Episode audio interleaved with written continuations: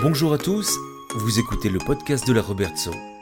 Au micro, Emmanuel Jacob, je suis l'animateur et fondateur du blog de la Robertso.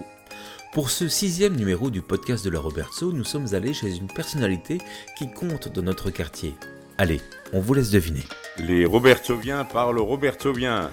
Vous l'aurez reconnu, il s'agit de Robert Grossman. À la veille des élections municipales, nous souhaitions parler avec lui de la Robertso, avoir son analyse sur le bilan de l'équipe sortante, parler de son parcours, son amour de la Robertso, de Mélanie de Portales et bien d'autres choses qu'on vous laisse découvrir dans cet entretien passionnant. Alors juste un petit commentaire de post-production, cet entretien a été enregistré le lundi 10 février après-midi à la Robertso bien sûr, et au moment de régler les micros, on demande à Robert Grossman de nous prononcer une phrase, et il part directement sur le Racing, et c'est parti sur les chapeaux de roue, on vous laisse écouter.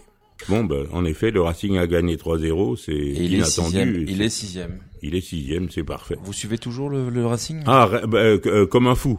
Vraiment. J'étais euh, adjoint au sport lorsqu'ils étaient champions de France avec Gilbert Grèce. Donc je connais bien euh, l'épopée du Racing, sa descente aux enfers et sa résurrection et je suis ravi de ce qui se passe en ce moment avec, euh, le Racing. Oui, ce qui est bien, c'est c'est en plus l'histoire d'amour avec le public qui est, qui est belle aussi, je trouve. Et Keller est un type formidable, je trouve, un très bon président qui manquait. Robert Grossman, merci de nous recevoir chez vous. On voulait, juste avant les élections municipales, ben, écoutez, vous consulter, euh, avoir votre avis euh, sur l'actualité de la Robertso, sur euh, les différents projets, sur le bilan de l'équipe euh, euh, qui s'achève. donc, un grand merci de nous recevoir chez vous. C'est un grand honneur que vous me faites. Merci beaucoup d'être venu me voir de cette manière. Robert Grossman, on connaît votre caricature des fois, mais qui êtes-vous vraiment?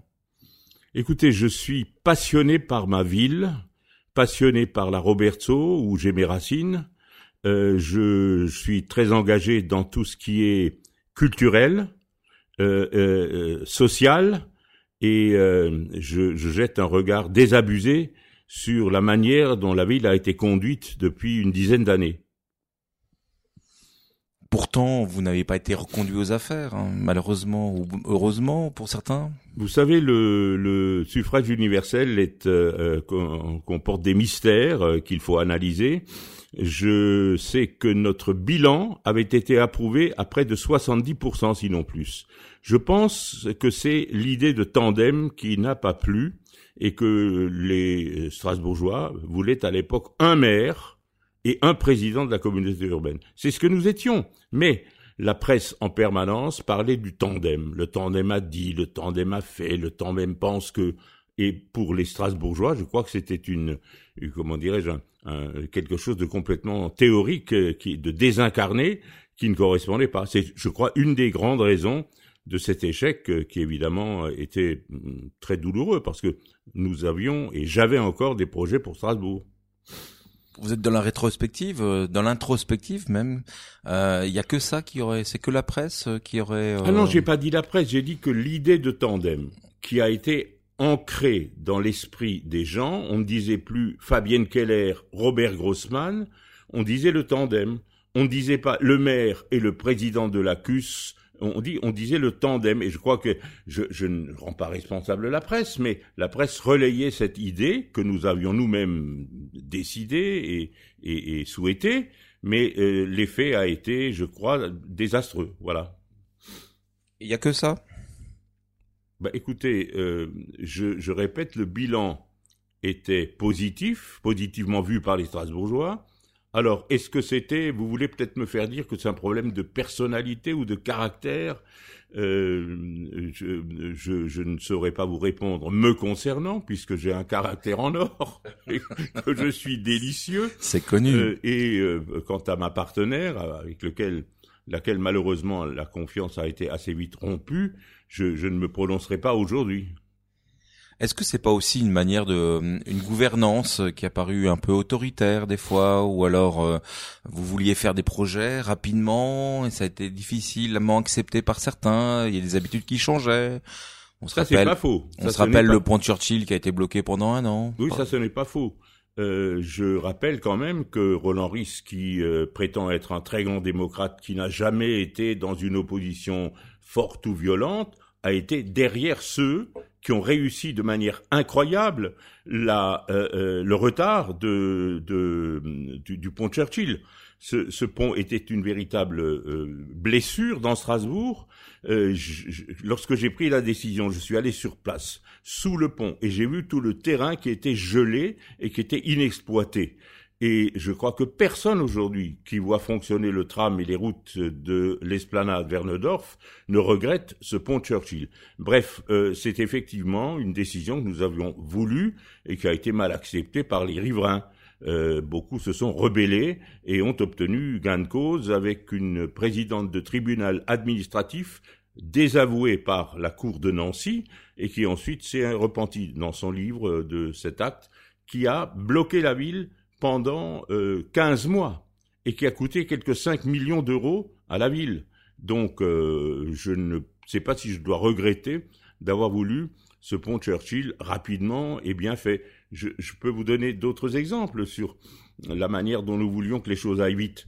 Lorsque je suis entré au conseil municipal, euh, euh figurez-vous, en 1965, la première chose dont j'ai entendu parler, c'était il manque à Strasbourg un palais des sports. Toutes les municipalités successives évoquaient dans leurs discours le palais des sports. Lorsque je suis arrivé, j'ai dit qu'il faut ce palais des sports, il faut le faire de la meilleure manière et rapidement. Et nous avons transformé un hall de, du en Rhenus Sport en quatre ans. Euh, et effectivement, j'étais derrière. Euh, euh, comme comme pour le chantier, enfin, je pourrais citer beaucoup de chantiers. mais est-ce que vous n'avez pas de regrets? Alors, euh, que vous défendiez votre bilan, alors je vais dire que c'est quasiment normal, mais est-ce que vous, vous n'avez pas de regrets? Est-ce que vous aurez des choses que vous avez dit, tiens, j'aurais mieux fait comme ça, j'aurais peut-être dû moins froisser ici, ou alors je suis allé trop vite par là? Ah, j'ai peut-être froissé des gens, et ça, je le regrette infiniment, parce qu'il n'y avait jamais de volonté de malfaisance derrière. Mais quand je vois la manière de gérer de Roland Ris, je préfère mille fois la mienne. Je peux vous raconter une petite anecdote. Euh, Roland Ris est un homme agréable qui est de bonne conversation et j'ai souvent discuté avec lui de choses et d'autres. C'est toujours plaisant. Et un jour, il m'a fait cette confidence lorsque euh, la division a éclaté au sein de son groupe.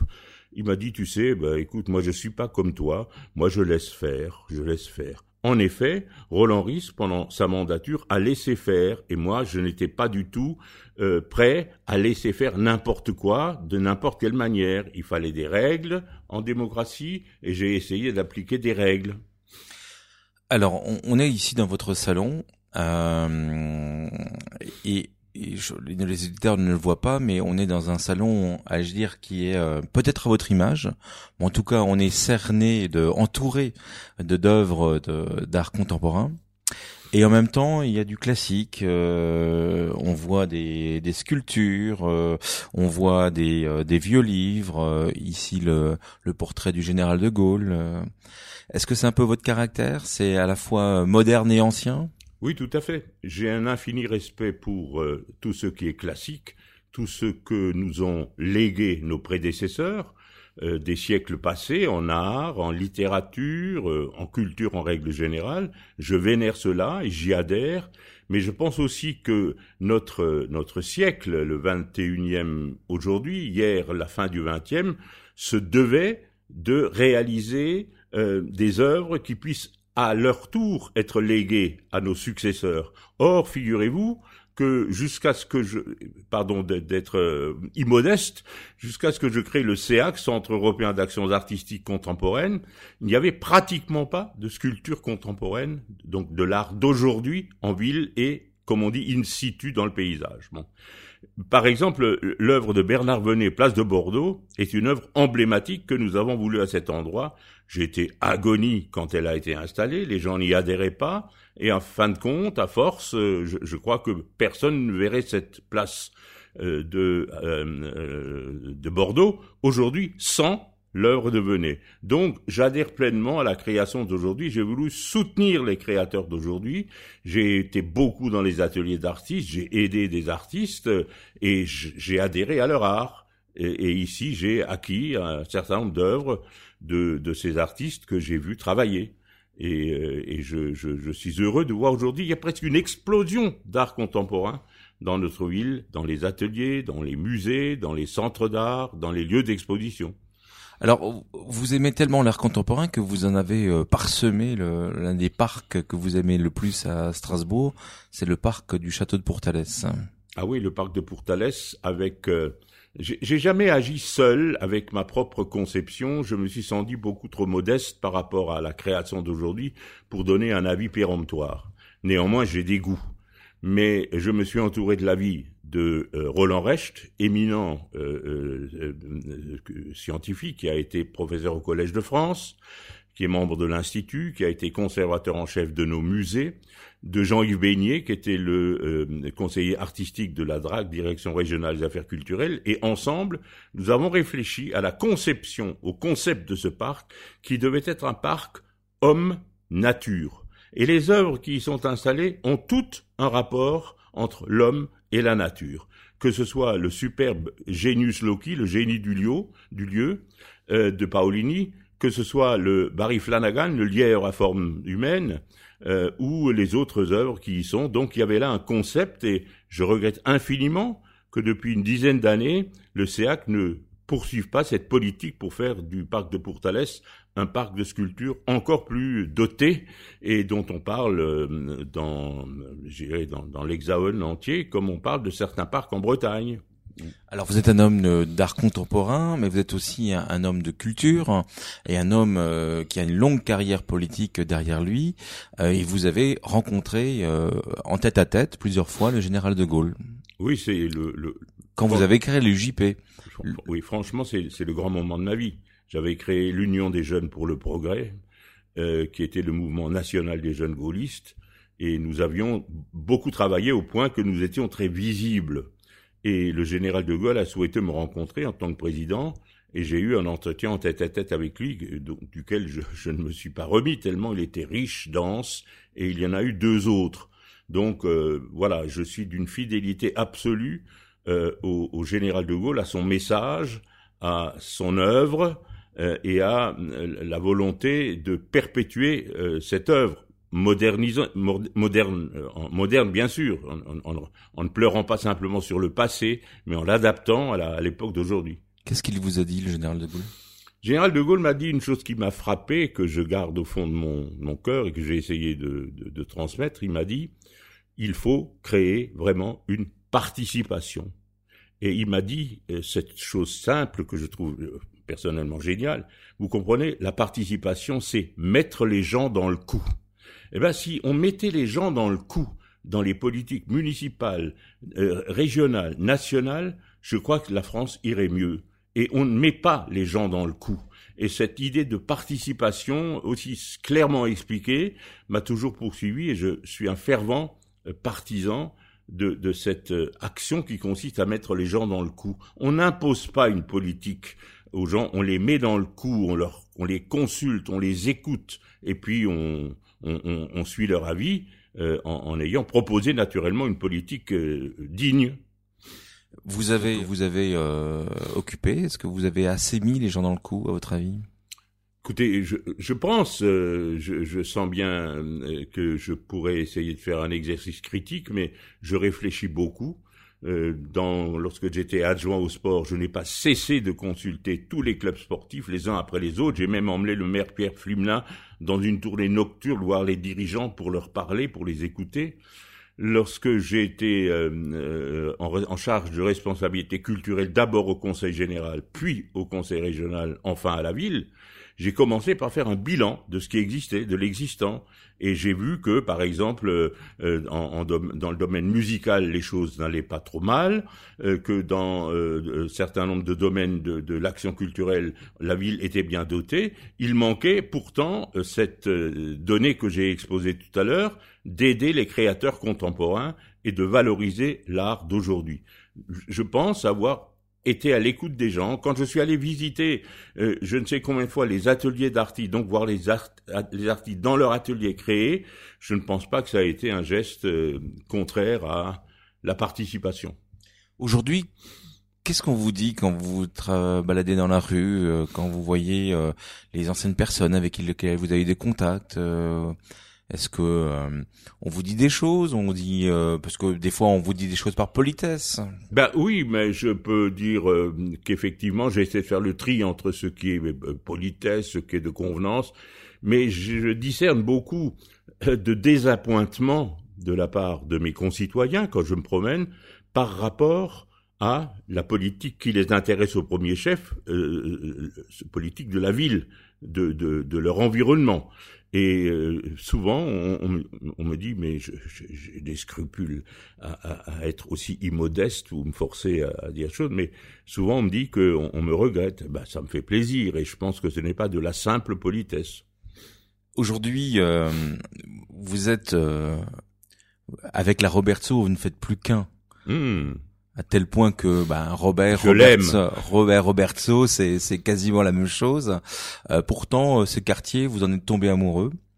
Euh, vous avez, euh, vous n'êtes pas d'originaire la Robertso, mais vous avez, euh, vous faites corps maintenant de de ce quartier. C'est quoi être Robertsovien Ben écoutez, c'est effectivement subir, j'allais dire des choses un peu mystiques, surréalistes. C'est subir des ondes. Euh, on, se sent bien à la Roberto. Il y a un génie du lieu.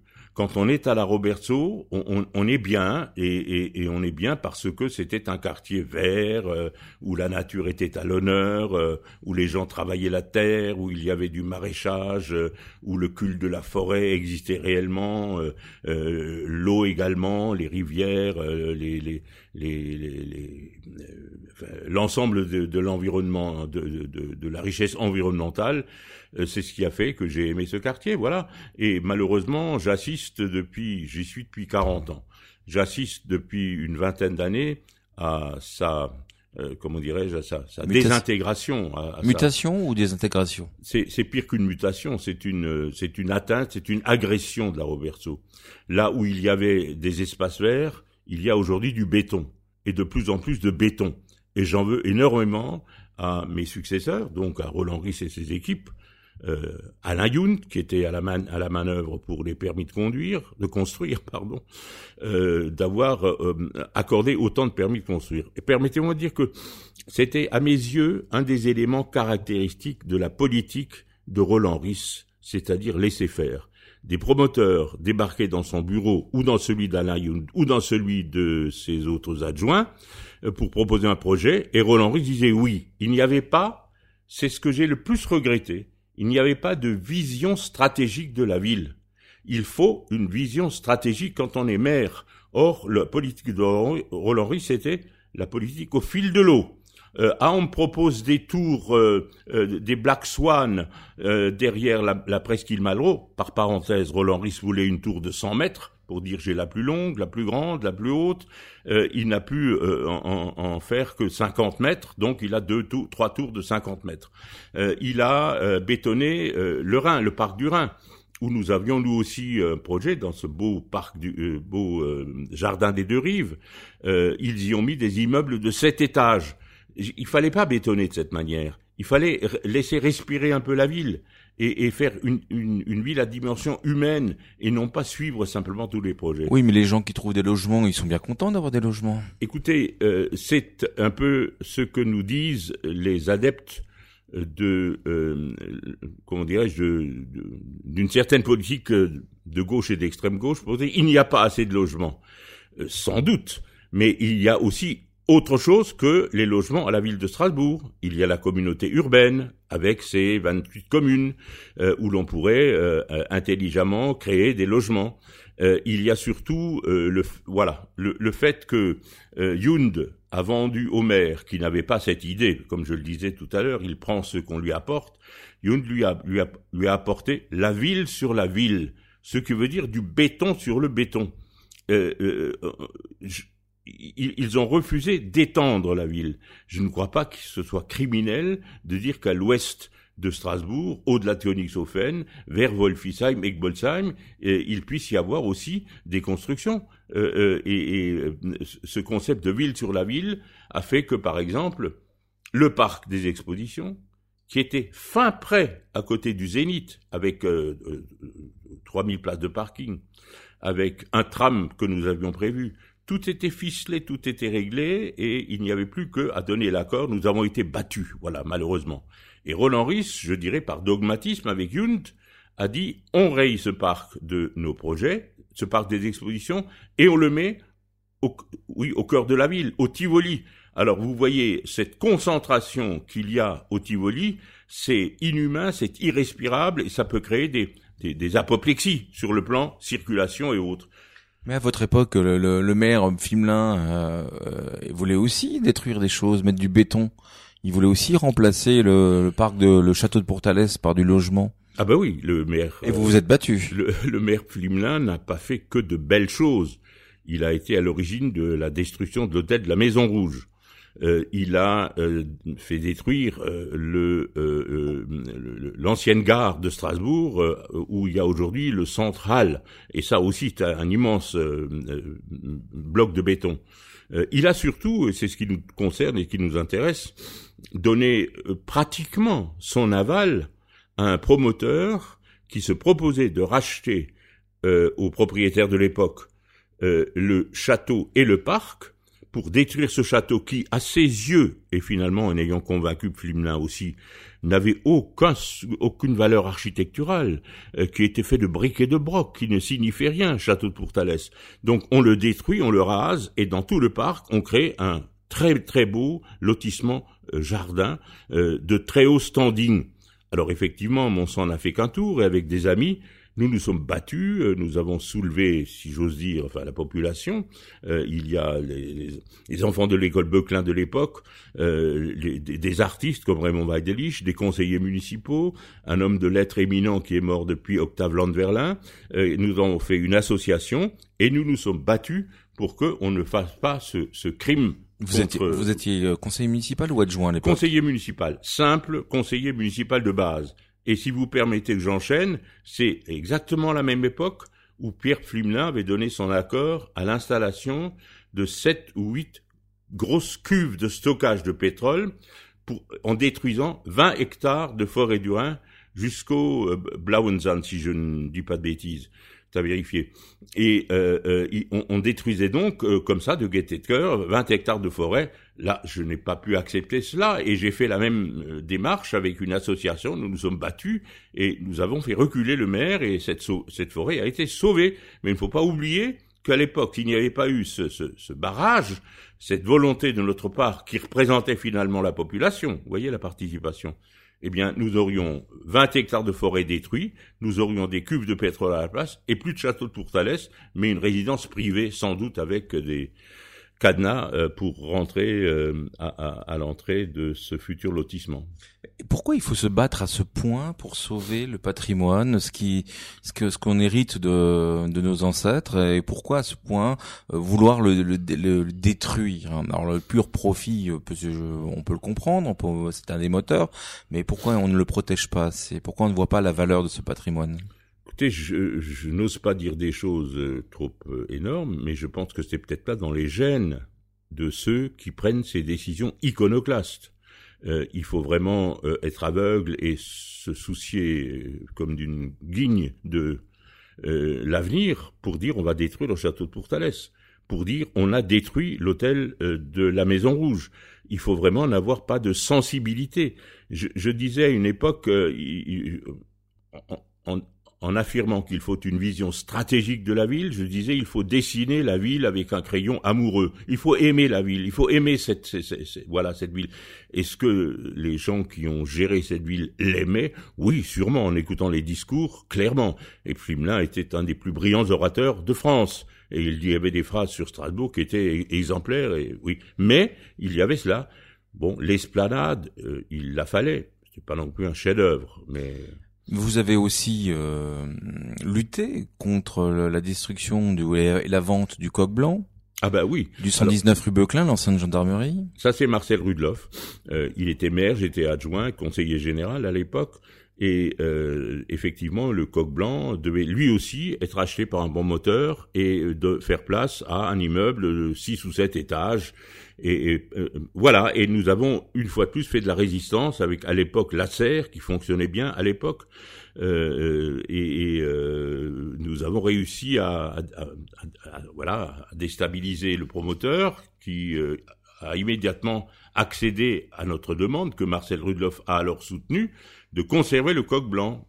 Vous, vous, vous, la tenez là, votre image de, de fonceur, de, de rageur, de celui qui est toujours en de l'homme en colère, hein, euh, qui, qui est toujours en train d'éructer. Euh, c'est parce que vous avez passé beaucoup de temps à défendre, hein, défendre. Oui, moi je veux bien qu'on dise en colère parce qu'il y a des colères qui sont justes. Et je, je, je crois que j'ai embrassé de justes colères, mais naturellement, on se fait des ennemis quand on défend euh, avec vigueur. Vaut mieux, comme le font les politiques d'aujourd'hui à la ville, être calme, gentil, doux et, et, ne pas trop imprimer sa marque dans la ville. Mais voilà, le, le résultat est là aussi. Alors vous êtes aussi euh, engagé euh, aujourd'hui euh, pour la défense du patrimoine de la Robertso. Alors on vous a beaucoup vu sur la défense du foyer Saint-Louis. Le foyer Saint-Louis est ce qui reste aujourd'hui de plus emblématique de la Robertso, à part ce que nous avons réussi à sauver, qui est patrimoine historique.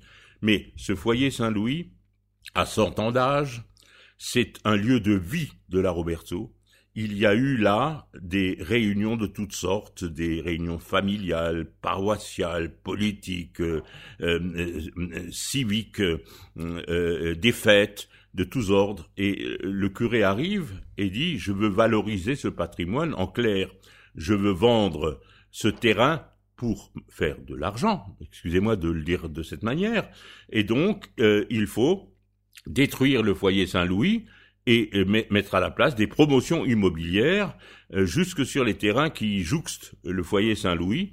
Euh, et euh, de cette manière, on valoriserait, autrement dit, on, recueillait environ 2 millions et demi à 3 millions d'euros pour naturellement créer, selon le curé, un nouveau foyer, alors que celui-ci existe et peut parfaitement fonctionner.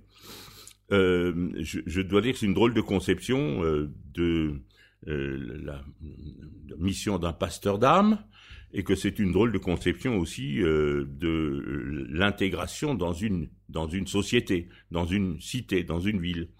S'il n'y avait pas eu l'ADIR, s'il n'y avait pas eu le collectif Un cœur pour la Roberto, ce foyer serait aujourd'hui détruit. Et parce que là aussi, euh, peut-être les amis du collectif étaient aussi en colère que moi, mais euh, grâce à leur action, à leur dynamisme, ils ont, nous avons réussi à sauver le foyer Saint-Louis, qui, je pense, vivra de manière très, très, très dynamique dans les, dans les années à venir, pourvu qu'on veuille le faire vivre. Oui, c'est bien la question. Est-ce qu'on a envie d'avoir encore de la vie au cœur du quartier? Alors, le foyer Saint-Louis est en plus situé à un endroit stratégique qui est le cœur du quartier avec la place du corps de garde, là où il y a le marché. Et euh, je crois qu'il aurait fallu saisir l'occasion et Dieu sait que nous avons sollicité le maire, le bloc de la Roberto l'a assez largement relayé pour qu'il y ait une réflexion sur euh, cet emplacement pour voir comment on pouvait valoriser au mieux un cœur de la Roberto et faire en sorte que la place du corps de garde, le foyer Saint-Louis et tout cela euh, créer euh, une entité euh, attractive dont les gens que, les gens prendraient à leur compte, que les Robertoviens auxquels les Robertoviens adhéreraient. voilà, cette réflexion n'a pas eu lieu. Comment il aurait fallu faire? Mais je crois que c'était dans les mains du maire, si j'ose dire. Et le maire est relayé sur place par des adjoints, adjoints de quartier de la Roberto, euh, qui, je dois dire, sur ce plan, n'a absolument pas levé le petit doigt, bien au contraire. Et euh, il aurait fallu qu'il y ait effectivement une rencontre avec les associations intéressées par la vie du quartier, les élus qui portent les projets, euh, la municipalité bien sûr, et avec des hommes de l'art, ou des femmes de l'art, des architectes, des, des, urbanistes, on, on, réfléchisse à, ce projet. J'avais euh, organisé une telle réunion lorsque j'étais président de la communauté urbaine pour l'axe est-ouest qui part finalement du Zénith et qui va jusqu'au jardin des deux rives. Nous avons réuni, un dimanche entier six urbanistes, architectes réputés au plan national et nous avons phosphoré sur ce que pouvait nous dire cet axe. Je, je, crois que nous y avons réussi. Nous aurions pu réussir pour euh, euh, euh, le cœur de la Roberto. Aujourd'hui, la Roberto vous tient toujours à cœur. Hein. Qu'est-ce qui fait aujourd'hui, encore une fois, son âme? Qu'est-ce que vous retrouvez? Qu'est-ce qui est de, positif dans le bilan de Roland Ries sur la Roberto? Sur la Roberto? Oui. Je suis désolé. Je, suis désolé. De, ce qu'il peut y avoir de positif, c'est ce que nous lui avons arraché. Le blog de la Roberto, le collectif Un cœur pour la Roberto, l'ADIR et, et moi-même, en, ma qualité d'ancien président d'ACUS. Mais euh, non, je suis. Il, n'a pas de vision sur la Roberto. Il n'a pas de concept de ce quartier. Et c'est ce qui est désolant. Quelle aurait été la bonne vision? Mais prendre en compte l'ensemble des espaces verts disparus, recenser ce qui reste et créer finalement un moratoire. J'allais presque dire faire de la Roberto un, endroit qui soit sanctuarisé. Et euh, dans ce cadre d'une sanctuarisation, voir pied par pied, pas par pas, euh, tout ce qui peut être éventuellement livré à de la promotion immobilière et ce qui doit rester espace vert. Il y a encore, Dieu merci, un certain nombre d'espaces verts. Il y a surtout encore euh, l'ensemble de la forêt qui nous borde mais euh, sinon, comme je le disais tout à l'heure, ça part au fil de l'eau. Euh, il, n'y a pas de vision d'Aroberto. Il n'y a pas eu, je dois le dire fortement, ayant été pendant 18 ans conseiller général de la Roberto, et j'ai porté tous ces projets, pas les citer tous, mais vous les connaissez, il n'y a pas eu d'élu aujourd'hui qui porte le quartier de la Roberto. Il n'y a pas eu d'élu en charge de, de, responsabilité, un adjoint au maire, un conseiller départemental, un député qui prenne la Robertie à bras le corps et qui porte ses projets, qui les défendent. Pourtant, on avait un député qui allait à toutes les fêtes, tous les marchés, toutes les remises de médailles. Euh, André Schneider, je... Oui, très juste définition du rôle de l'élu aujourd'hui, c'est être à tous les vins d'honneur, à toutes les fêtes, euh, embrasser euh, les, les, dames et, les, et serrer la main des hommes, et être très populaire. Voilà. Mais finalement, c'est comme ça qu'on réussit. C'est effectivement en, en ne faisant rien euh, et en étant toujours présent et souriant euh, que l'on est adopté. Mais ensuite, l'avenir euh, nous crie son désespoir et, nous crie le contraire. On a pourtant un conseiller général qui jure être investi et, avoir la Roberto dans la peau. Oui, vous, l'avez vu agir sur un dossier comme la Roberto, comme prenons un autre exemple, le lieu d'Europe, qui est une ânerie, avoir créé dans cette villa ce qu'on appelle un lieu d'Europe, euh, autrement dit un lieu où les Européens, les amoureux de l'Europe pourraient se retrouver, euh, euh avoir fait de cette ville un Europe, c'est une voilà, c'est une ânerie. Il fallait à l'époque créer juste à côté du Parlement européen un bâtiment qui soit un grand lieu d'Europe avec des données muséales, avec des activités euh, et avec une possibilité pour les visiteurs de découvrir l'Europe telle qu'elle fonctionne à Strasbourg. Mais pourtant, vous avez le, comme on dit aujourd'hui, vous avez le 06 de Roland Ris. Vous avez la ligne directe. Quand vous avez quelque chose à lui dire, vous l'avez rencontré plusieurs fois. Vous, vous lui avez parlé, vous avez déjeuné avec lui. Oui, plusieurs fois. Je dois dire que c'est, je le répète, c'est un homme urbain, civilisé, agréable, qui a une bonne conversation. vous lui parlez de tout ça, là, dans ce cas-là, quand vous lui dites d'Europe, vous lui avez parlé. Euh, oui, ben écoutez, oui, c'est comme euh, si je, dans, un violon. Euh, euh, en alsacien, on dirait sich wie ins Horn fetzt. C'est comme si on pinçait la corne d'un bœuf. Euh, non, ben voilà, je lui ai dit, euh, il, a continué euh, à, avoir sa vision, parce qu'il était travaillé par ses adjoints. Il y avait d'une part Nicole Dreyer, adjointe de quartier, qui disait oh mais c'est formidable, comme ça on a la paix, on met un lieu d'Europe là-dedans. Et il y avait Nawel El Brini qui a aussi milité pour ce lieu. Mais il ne fonctionne pas. Quand on nous dit aujourd'hui qu'il y a des milliers de visiteurs, oui, on fait peut-être défiler les enfants des écoles de temps en temps, par classe entière, mais je n'ai jamais vu, euh, en passant dans ce lieu, une, une, adhésion de la population, ce lieu.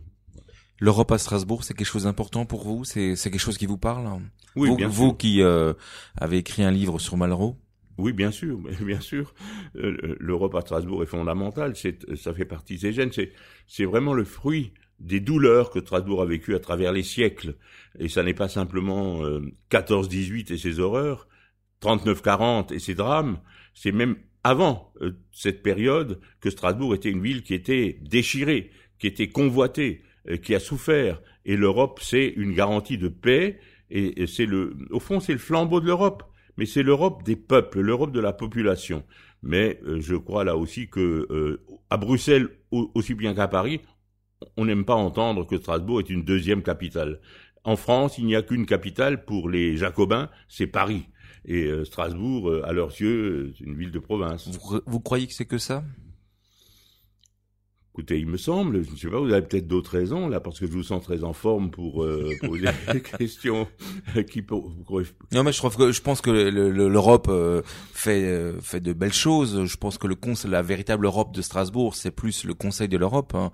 Effectivement, le siège du Conseil de l'Europe, hein, qui est une, une, une assemblée euh, qui est, euh, à mon avis, beaucoup plus démocratique et qui fait avancer les droits des, des citoyens. Peut-être que l'Union européenne est peut-être un peu plus technocratique et, et euh, plus au service de différents maîtres. Vous n'avez pas tort, mais euh, si je me place à ce moment-là du point de vue de l'élu en charge de tous les Strasbourgeois, je dirais que la pression des hôteliers et des restaurateurs est telle que euh, imaginer perdre tout ce que l'Europe apporte en euh, députés, euh, adjoints parlementaires, assistants parlementaires, euh, fonctionnaires, ce serait, si- s'il n'y avait plus cela, ce serait une perte terrible pour, euh, pour les Strasbourgeois. Enfin, Est-ce que vous pensez que les Robertsoviens, ils, ils apprécient à leur juste valeur euh, qu'ils sont proches des institutions européennes? Moi, je crois pas trop, parce qu'il y a toujours un phénomène de, j'allais dire, de repli. Euh, et et, euh, souvent, on a tendance à penser que les Européens qui vivent ici, d'ailleurs, à la Roberto, sont des intrus. Mais je crois qu'il faut balayer cette idée, parce qu'il y a beaucoup de euh, fonctionnaires du Conseil de l'Europe ou ceux qui viennent pour le Parlement qui se sentent intégrés à la Roberto et qui aiment la Roberto. Mais vous avez raison, il y a toujours partout ce phénomène de repli euh, su- sur soi.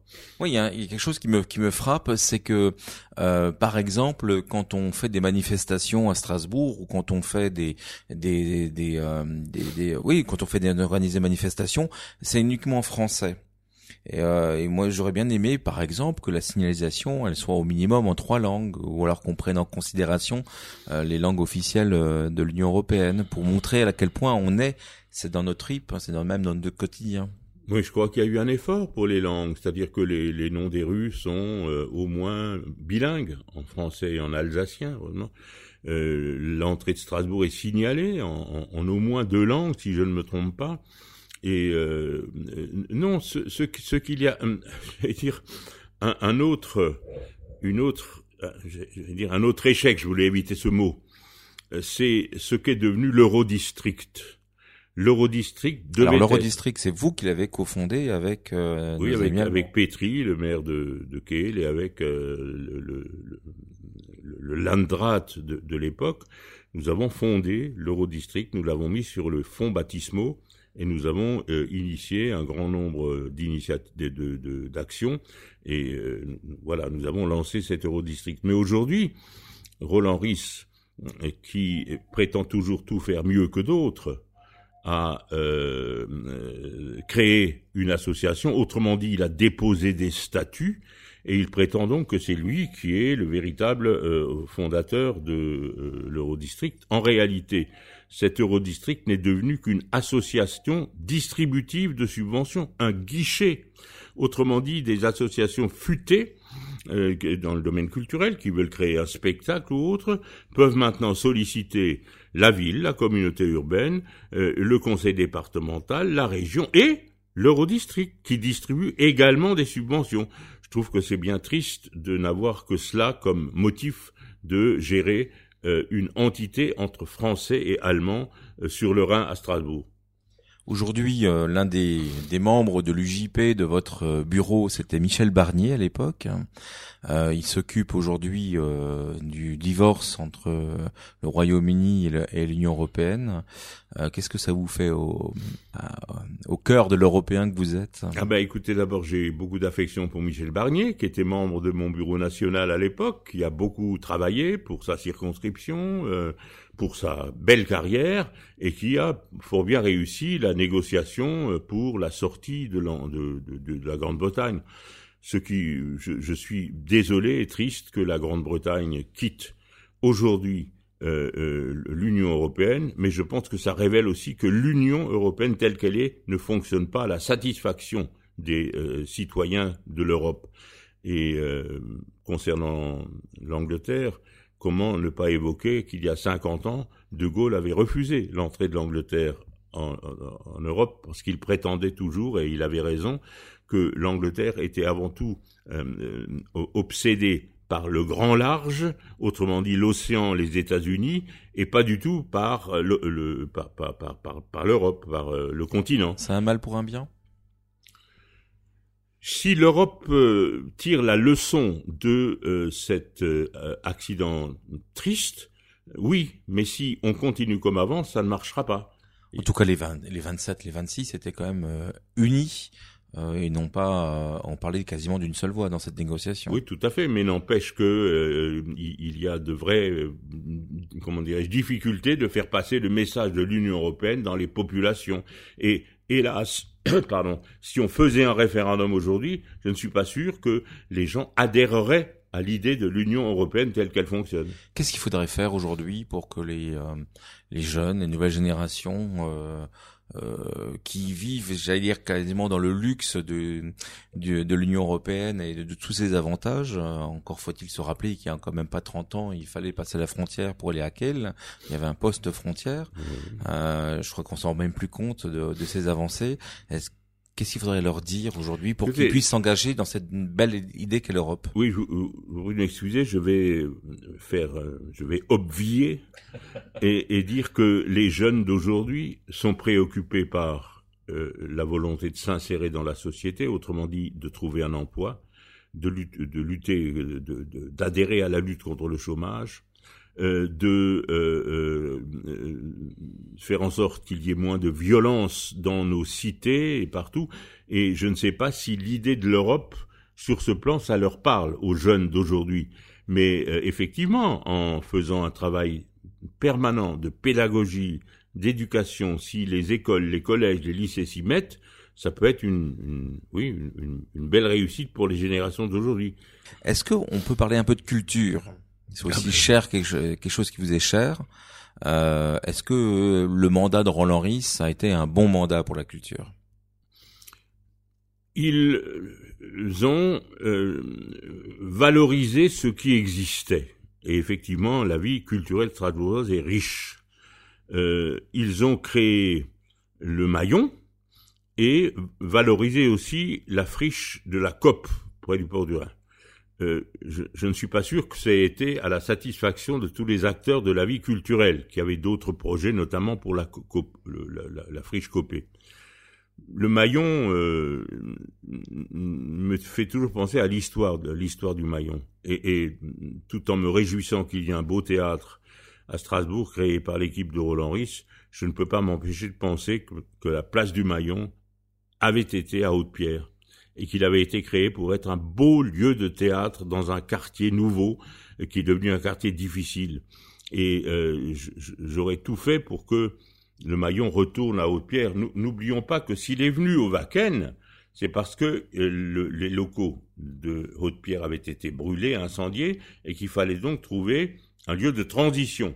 Mais cette transition est devenue tellement définitive que quand le Vaken a fait place à l'archipel, euh, ce euh, hideux, euh, ce, monstre de, de béton avec des formes certes contemporaines. Mais Vous l'auriez pas fait l'archipel ah, Certainement pas. Je n'aurais certainement pas touché à ce point au Wacken. C'était encore un espace vierge où on pouvait imaginer aussi des espaces verts plutôt que uniquement des, des, des, des, monceaux de béton. C'est des, des cages à lapins une sur l'autre l'une à côté de l'autre. Voilà, comme, comme cette épouvantable route du Rhin. C'est ça aussi l'héritage de Roland Ris. Alors, le, le, maillon. Le maillon aurait donc, euh, voilà, a, donc été, j'allais dire, euh, prié de quitter l'entrée du, du, du Wacken, de la foire européenne, et les responsables du Maillon, qui est une association, ont été tellement astucieux et persuasifs euh, qu'ils ont réussi à obtenir de Roland-Ris et d'Alain Fontanelle ce grand théâtre noir qui se trouve maintenant à côté de l'hôtel de région, de la maison de la région, comme disait Adrien Zeller. Aussi un grand Européen, Adrien Zeller. Oui. Un grand Alsacien. Un grand Alsacien, oui. Oui, il y a eu beaucoup. Oui, il y a eu beaucoup de grands Alsaciens. Oui, oui, oui, oui. Vous l'auriez fait le Grand Est? À jamais de la vie. Le Grand Est, jamais, mais Adrien Zeller non plus ne l'aurait pas fait. Euh, euh, ah, N'oublions pas qu'il était, il a été élu quand il était en dissidence de son parti à l'époque, c'était le RPR. Oui, oui, oui. Non, non, il était, était centriste. C'était quelque chose comme l'UDF de l'époque, et il a créé Initiative alsacienne, une, donc une action différente, une association différente. Et c'est avec Initiative alsacienne qu'il a conquis son siège de député de Saverne et puis euh, ses autres titres de gloire. Oui. Oui, il avait un, un homme brillant, intelligent, qui avait une vraie pensée. Un homme de caractère aussi. Homme de caractère, oui, oui, oui, tout à fait. Est-ce qu'on est des fois quand on a, quand on fonce, quand on veut faire des choses, euh, c'est compliqué. On a, on a le, le, le, compteur du mandat. On sait qu'on est attendu au tournant. Est-ce qu'on n'est pas un peu comme la photo du général de Gaulle que je vois en face de moi, seul sur la salande, euh, battu par les vents, euh, face à des ben, des, des, yaka faucons qui vont vous dire, euh, voilà, il suffisait d'eux, mais euh, quand il faut prendre une décision, c'est vous êtes seul. Oui, c'est-à-dire que je pense que l'homme qui exerce un, une responsabilité pour ou la femme, bien sûr, un pouvoir, est toujours dans la solitude. Et euh, c'est avec sa conscience qu'il gère finalement les actions qu'il doit conduire, mais naturellement aussi entouré d'une équipe. Un homme seul, seul, seul ne réussit rien mais un homme euh, avec son caractère, avec sa personnalité, avec sa vision stratégique, entouré d'une équipe, euh, c'est cela qui est l'équation gagnante. Est-ce qu'il y a des moments où vous êtes senti seul euh, Vous vous êtes dit bon là je prends un risque. Ah oui très souvent, très souvent. Je peux vous raconter par exemple une anecdote qui n'est qu'une anecdote mais qui est révélatrice. C'est lorsque la médiathèque Malraux a été créée, l'architecte qui est un grand architecte, Ibos, est venu me voir en, haletant, en courant, me disant écoutez, il ne faut pas laisser euh, cet euh, édifice de briques rouges qui était l'édifice de euh, l'industrie ségmulaire. De, il, il, faut il faut y mettre un, un, un bleu acier, un, une couleur acier, un, gris métal. Il, il, avait même dit à l'époque, ça m'avait fait marrer, le gris Audi pour caractériser la, la couleur qu'il voulait j'ai pensé que c'était effectivement iconoclaste et qu'il fallait pas toucher à cette couleur rouge de briques. Et Roland Ris à l'époque avait dit ah moi je l'aurais pas fait parce que quand j'étais jeune euh, j'avais une chambre par là et je voyais toujours ces briques rouges. Je suis euh, j'aime ces briques rouges. pas, il a aussi fait les Black Swan derrière qui sont pas de briques rouges. Bref, au bout de un mois de réflexion douloureuse souvent, en ayant consulté des architectes, des, des, des, des, des amis du milieu culturel, j'ai dit oui, d'accord, pour, pour, pour Ibos, mettez-la en euh, couleur gris métal. Et je dois dire que depuis qu'elle y est, et que je la vois au soleil couchant, il faut voir quand le soleil de l'ouest euh, tape sur cette façade, comme elle est éclairée, comme elle est rayonnante. Je suis ravi de mon choix, mais c'était difficile et j'étais seul. Qu'est-ce qu'on pourrait faire comme choix pour la Robertso pour les, les six années à venir? Qu'est-ce qui serait bien pour la Robertso Qu'est-ce que vous feriez, vous? Je crois que j'ai essayé de dire en deux, trois mots, maladroit sûrement tout à l'heure, ce que je voyais, c'est-à-dire un, moratoire. Euh, faire en sorte que l'on sauve ce qui reste d'espace vert et d'espace non construit. vos adversaires diront, enfin les gens vous diront, oui, mais c'est l'immobilisme, le moratoire.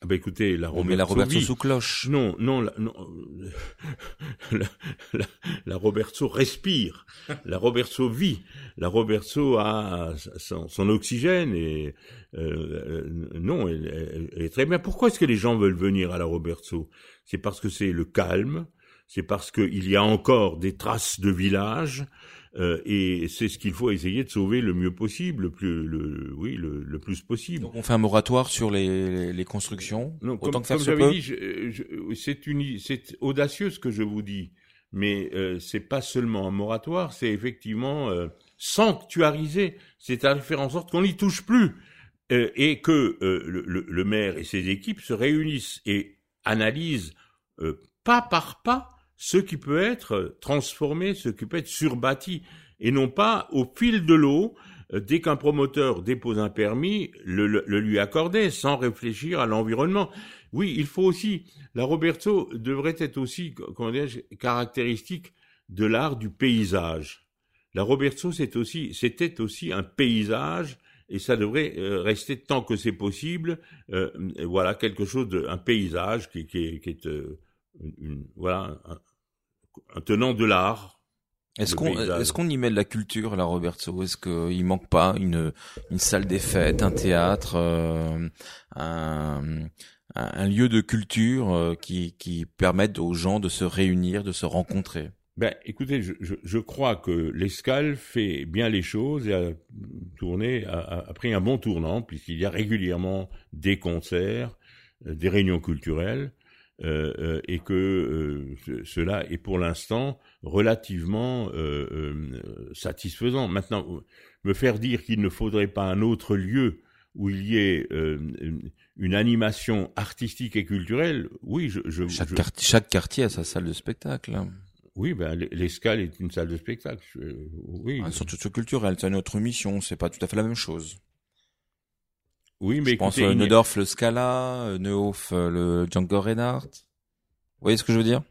Autrement dit, une, une salle de spectacle où il y Moi, aurait. J'aurais bien vu, moi j'aurais vu le foyer Saint-Louis qui aurait pu se transformer, euh, effectivement, pourquoi pas, en, en salle modulaire pour accueillir d'autres des spectacles. Non, des- On n'avait pas tort, on n'avait pas tort. D'ailleurs, je crois que jadis, on y donnait des représentations théâtrales au foyer Saint-Louis quand il vivait de ça.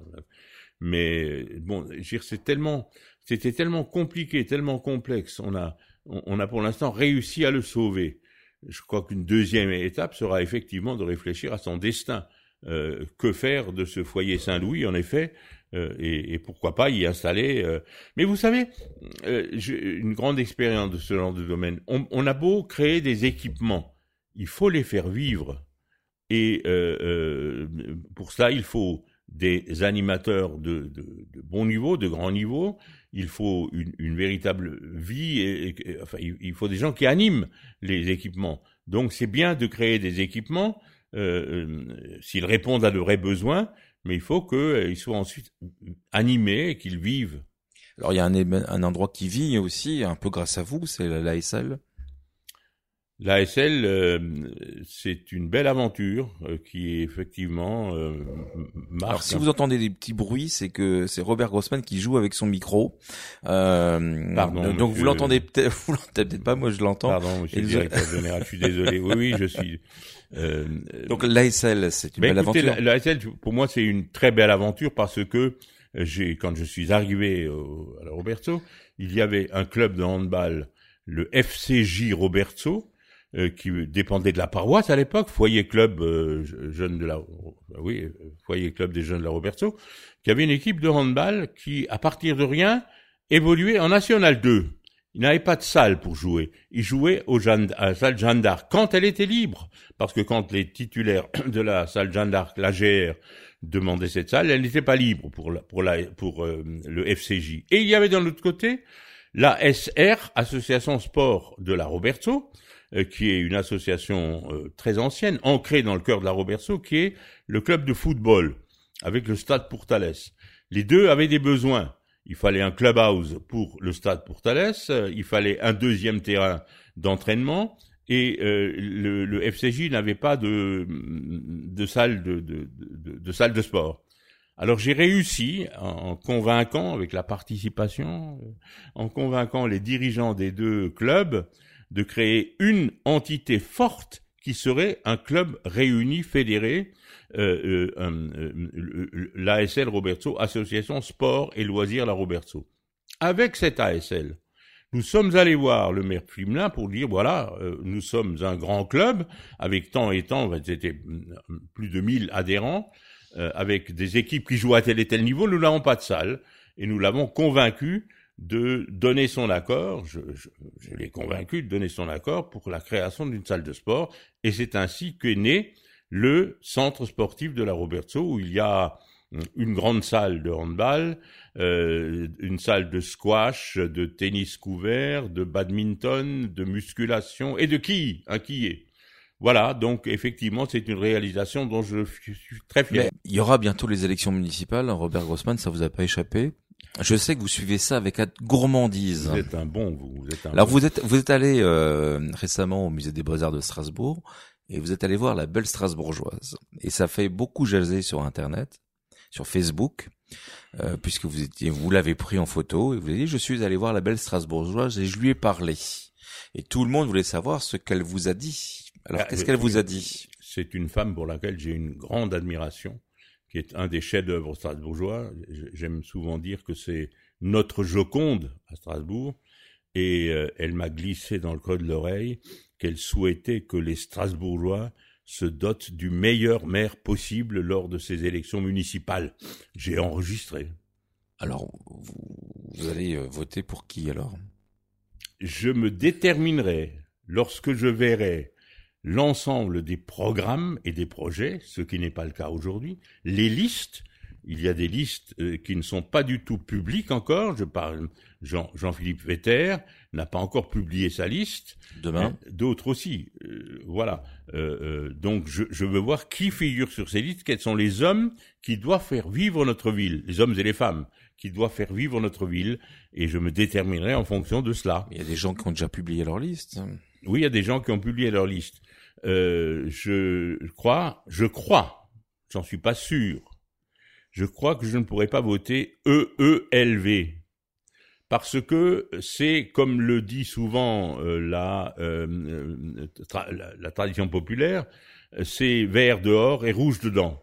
Et effectivement, Siamak Agagabay est un des plus fervents doctrinaires de l'extrême gauche à Strasbourg. Alain Yound, qui est le Deus ex machina, qui est celui qui gère et qui drive un peu tout le monde, s'est planqué en euh, euh, septième position. Mais il n'y a pas que, il y a, y a aussi euh, Offsès, euh, qui est un grand défenseur du patrimoine et qui a défendu par exemple le foyer Saint-Louis. Oui, Marc Offsès, euh, j'ai beaucoup de respect pour lui et euh, Peut-être se pourrait-il défendre euh, justement vous en... si on le laisse faire. Si Yound, imaginons qu'il y ait un projet de promotion immobilière euh, dit, social comme et que euh, à juste titre, dise que c'est pas l'endroit, c'est pas le lieu, c'est pas le moment. Qui est-ce qui euh, aura gain de cause? J'espère que dans ce cas-là, ce serait Marc Offsès, mais ils sont pas au pouvoir encore. Hein. Ils Donc alors, euh, j'ai bien, on a bien compris que vous avez un petit souci avec euh, Europe Écologie, la liste écologie et citoyenne. Euh, Ah, citoyen. et oui. citoyenne. Oui. Est-ce que vous avez euh, la liste de Catherine Trottmann J'ai euh, beaucoup d'affection pour Catherine Trottmann, qui a été un véritable adjudant-chef quand elle présidait le conseil municipal et que j'étais dans l'opposition. Euh, non, euh, c'est vraiment euh, du réchauffé. Euh, Catherine Trottmann, c'est, je j'ai pas compris cette manœuvre. Euh, était-elle réfléchie de longue date ou était-elle tout à coup sous, sous le coup d'une impulsion euh, euh, venue à l'esprit de Catherine Trottmann qui a évincé ce pauvre euh, Mathieu Kahn? Non, je je je peux pas être, j'ai jamais été socialiste pur et dur. Or Catherine Trottmann, c'est socialiste pur et dur. C'est pas socialiste ouverte. Je crois pas qu'elle soit social-démocrate. Elle veut réouvrir la route euh, EDF, euh, VNF. Scandale, un scandale. Ou alors un manque total de réflexion. Ou alors c'est doctrinaire parce qu'elle est présidente du port. Je vous rappelle que j'ai été huit ans président du port autonome de Strasbourg. Elle m'a succédé. Mais jamais il ne me serait venu à l'idée de dire il faut ouvrir. Pourquoi faire? Pour relier, euh, euh, pour permettre aux poids lourds d'aller à la Vansono euh, par. euh, euh. C'est un scandale absolu parce que de toute façon, les, euh, les euh, hélas, les euh, Les entreprises. les entreprises Céveso qui sont à cet endroit interdisent qu'il y ait ce trafic. Je, je, je m'étais- euh, enquis de cette question quand j'étais aux responsabilités, et les préfets successifs ont toujours dit qu'il n'était pas question qu'il y ait du trafic sur cette route. Quelle schnapsidée de Madame Trottmann, je ne comprends pas. Comprends pas. Alors, euh, donc pas PS, pas euh, Europe Écologie Les Verts, euh, Alain Fontanel, La Ville Heureuse.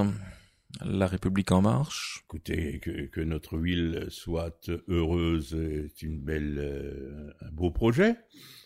et, l'est-elle suffisamment aujourd'hui? La Fontanelle, je crois, souhaite faire en sorte que cette ville soit définitivement heureuse, grand bien, oui, grand bien lui fasse, et à nous aussi. Et euh, Vetter est un homme plein de, de qualités qui se révèle, hein, un jeune qui était relativement inconnu et qui montre un bel esprit, un beau caractère, une belle personnalité. Euh, est-ce qu'il est suffisamment mûr pour euh, gérer cette ville? Est-ce qu'il a des coéquipiers capables de l'entourer dans une municipalité? Alors effectivement, je me pose des questions à propos d'Alain Fontanel. Euh, en tout cas, on peut lui laisser le, le, le, Candide peut aussi faire avancer, si vous voulez, euh, euh, plus avancé, euh, être ambitieux dans ses projets, parce qu'il ne sait pas toujours les difficultés qu'il va qu'il va avoir. Oui, mais il faut des compétences. Il faut quand même, écoutez, il faut quand même un peu de maturité. Je suis désolé de le dire. Je, je trouve que, par par exemple, ce que je pourrais reprocher. Ah bah, la maturité, c'est Chantal Cutajar. oublions vite, euh, oublions vite cette, cette personne. Euh, ce que je pourrais reprocher le plus au président de la République actuelle, dans tout ce qu'il a fait depuis le début jusqu'à la fin, ce n'est pas euh, des, les affaires ponctuelles où il a foiré, c'est globalement un manque de maturité. Il y a un ministre, un ancien ministre qui est philosophe Luc Ferry qui a dit on a mis un gamin à l'Élysée, on n'a pas fini de le payer. Euh, d'autres journalistes euh, ont dit, lorsqu'il s'est exhibé récemment avec un t-shirt où il y a un chat qui est éborgné par un, un, flashball, euh, journaliste éminente qui a dit mais c'est un adolescent. Je, je, crois que la maturité fait partie des qualités essentielles et fondamentales d'un gestionnaire, d'un dirigeant. Alors j'ai bien compris que pour l'instant la belle Strasbourgeoise ne vous a pas donné de réponse. J'irai la reconsulter.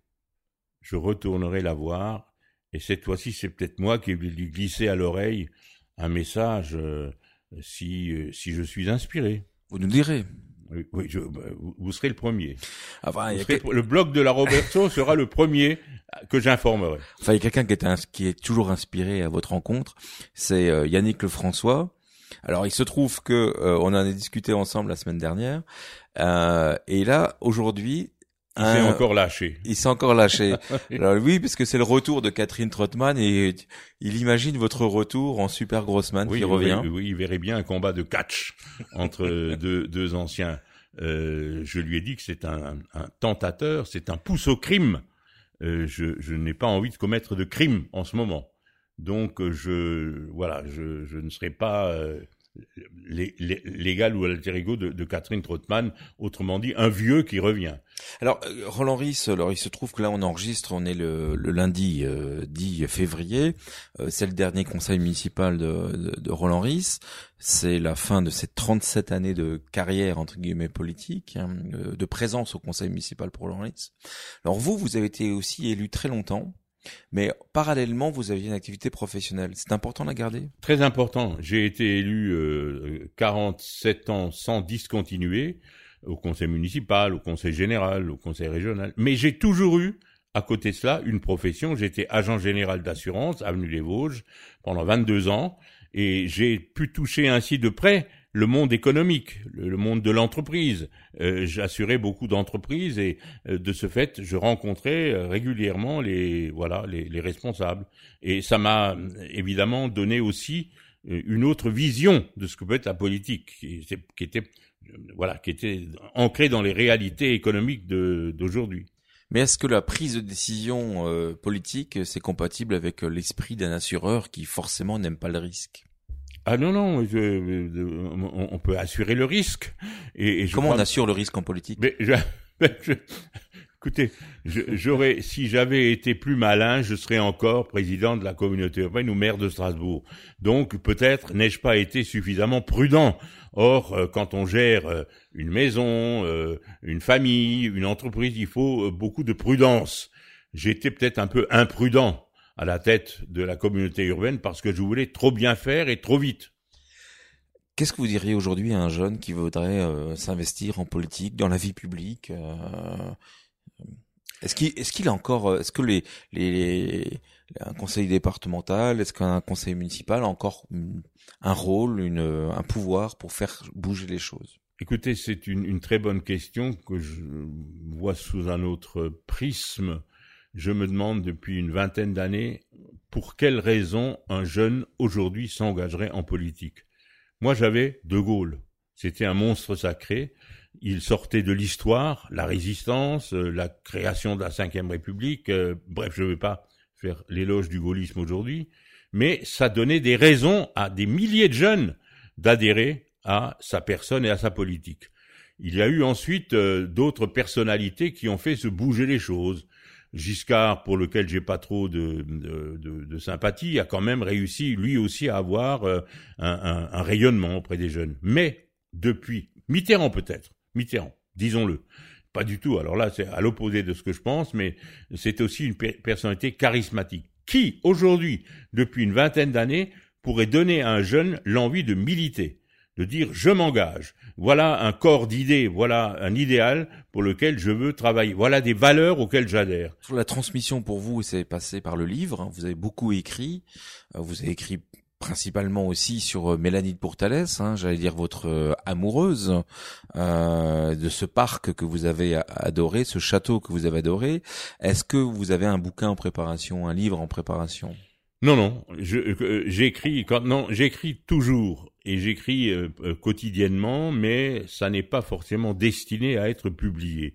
Et je n'ai pas en tête un, un, un essai ou, un roman ou un livre historique comme l'était Mélanite pour Thalès ou euh, Malraux. Donc euh, j'attends de voir comment l'inspiration s'amuse avec moi et en fonction de euh, voilà en fonction du moment je verrai mais je voilà rien en préparation pour être publié. On arrive à la, fin de cet entretien qui a, qui qui a duré qui a bien duré. Oui, oui, on a bien parlé euh, tous les deux. Euh, qu'est-ce que vous voudriez euh, transmettre aujourd'hui à nos auditeurs comme idée, comme comme sentiment, comme pensée J'aimerais leur transmettre la volonté de s'engager. cette fois-ci, on se place au niveau du lieu de vie, du quartier, de la ville, de projets urbanistiques et culturels, de ne pas se conduire en troupeau qui laisse faire quelques-uns euh, et qui finalement euh, euh, euh passe sur comment dirais-je qui laisse faire un certain nombre d'inepties. Donc ce que je souhaiterais transmettre c'est il faut s'engager, il faut lutter, il ne faut pas être indifférent à ce qui se passe et, et, et je, voilà je, je ne sais pas si c'est aujourd'hui très répandu euh, dans notre euh, Il y a un projet à l'entrée de la Robertso euh, qui s'appelle le projet de jardin d'Apollonia, euh, qui est un, un, lieu de, où on va pérenniser une association, où il y aura un hôtel pour artistes, un, un chemin déambulatoire, un, un lieu d'exposition qui n'a pas été fait euh, durant ce mandat, qui a été demandé, qui a été porté par l'association Apollonia. Euh, qu'est-ce que vous en pensez? Ben, Je pense surtout qu'il a été ce projet qui est un beau projet, et il faut remercier Dimitri Constantinidis de le projeter, de le réaliser à la Roberto, mais euh, il faut pas oublier que l'adjointe de quartier, Madame Dreyer, a refusé ce projet avec Alain Yound et, et Philippe Bis, me semble-t-il, et qu'elle voulait à la place de ce beau projet un ensemble de logements sociaux, autrement dit euh, du béton, des, des, logements, et euh, ce, cela aurait privé l'entrée de la Roberto de cet espace euh, qui est valorisant et qui montre un peu, qui est emblématique de ce qu'est la Roberto. Donc il faut souhaiter que le prochain maire s'y attelle. En tout cas, Robert Grossman, un grand merci d'avoir passé beaucoup de temps avec nous euh, à parler. On aurait encore pu continuer tant vous êtes passionné par la vie publique et votre quartier. Est-ce que vous voulez un petit mot de conclusion peut-être Non, vous m'avez épuisé, mais je vous remercie beaucoup D'abord pour ce que vous faites pour la Roberto, parce que dans les nouvelles formes d'expression, et je l'ai souligné déjà il y a six ou sept ans, il y a le blog de la Roberto, qui est un organe euh, interactif qui permet aux lecteurs de s'exprimer euh, avec euh, une interactivité. ce que vous faites est vraiment sur ce plan formidable. Et je crois savoir que vous étiez aussi un des piliers du collectif Un cœur pour la Roberto. Donc bravo, continuez sur cette voie.